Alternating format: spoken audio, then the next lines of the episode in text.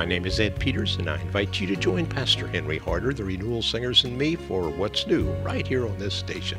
Our studies will come from verses 27 through 30 of Matthew chapter 11 and 1 through 21 of chapter 12. Jesus changes his message and invitation from the nation to the individual.